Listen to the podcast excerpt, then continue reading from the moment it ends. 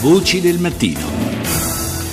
Si celebra oggi la giornata mondiale dell'alimentazione, il cui tema quest'anno è protezione sociale e agricoltura per spezzare il ciclo della povertà rurale, un tema che si collega idealmente a quello di Expo 2015, sfida fame zero, uniti per un mondo sostenibile.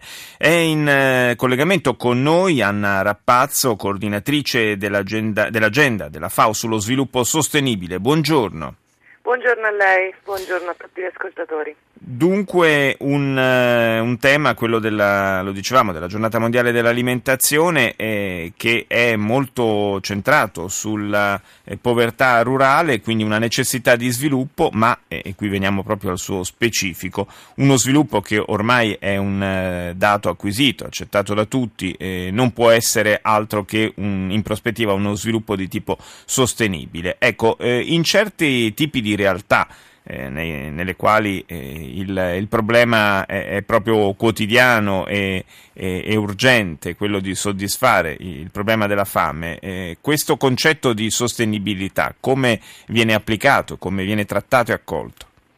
Allora, la, la, la, prima cosa da dire è che il problema della sostenibilità è un problema condiviso dai paesi del mondo e quindi al vertice che si è svolto alla fine di settembre all'Assemblea Generale delle Nazioni Unite tutti i paesi si sono impegnati a ridurre, a, a eradicare la povertà in tutte le sue forme e la malnutrizione in tutte le sue forme, quindi povertà non soltanto estrema che è quella che siamo abituati a vedere in televisione nelle zone rurali dei paesi in via di sviluppo, ma anche le forme di povertà che viviamo tutti i giorni. Stessa cosa vale per la malnutrizione con una povertà estrema che genera eh, fame e anche scarse, scarsità completa di cibo, ma anche una pericolosa sfida sulla malnutrizione certo. che che, che, crea obesità come prima causa di morte nei paesi in via sì, sono, sono, un po due, sono un po' due facce della stessa medaglia. Sono sfide, mm. sfide mm. comuni che si articolano in modi diversi in paesi a livelli di sviluppo diverso, ma che emergono come sfide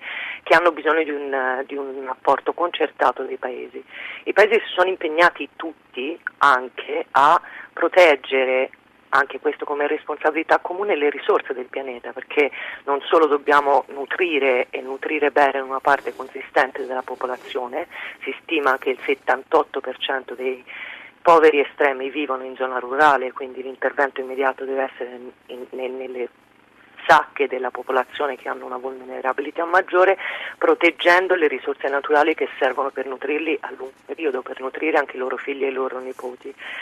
Quello che la giornata mondiale dell'alimentazione dice quest'anno è che l'estrema povertà e, le, e, e la mancanza di accesso al cibo si può eliminare subito cioè quel intervenire con programmi di protezione sociale su quella fascia di popolazione che è in questo momento non raggiunta da nessuna forma di servizio significa mettere in moto risorse economiche, politiche e sociali che cambiano e creano un circolo virtuoso nella società.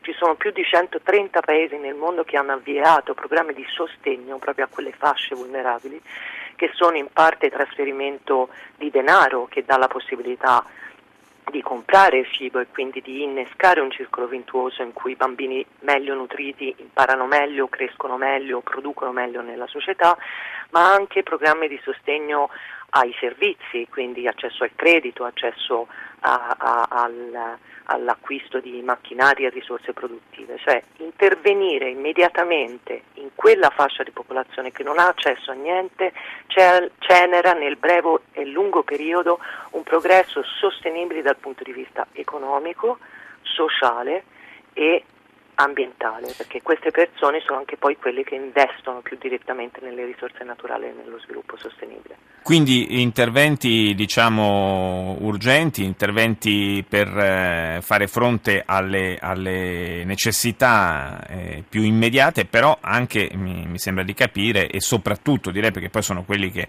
hanno gli effetti più importanti, più rilevanti, interventi che consentano eh, di avviare queste zone più povere verso un uno sviluppo sempre eh, sostenibile che eh, eh, consent- consenta a queste zone di uscire da uno stato emergenziale.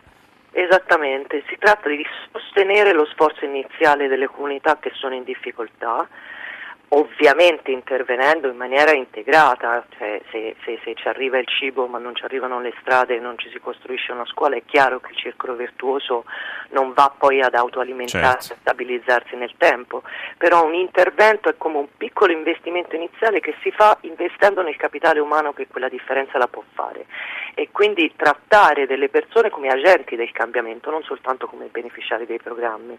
Sì, la FAO ha stimato insieme alle altre agenzie di stanza a Roma che il costo complessivo mondiale iniziale per eliminare la fame e la povertà adesso, cioè la povertà e la fame estrema, sono meno di 170 dollari l'anno.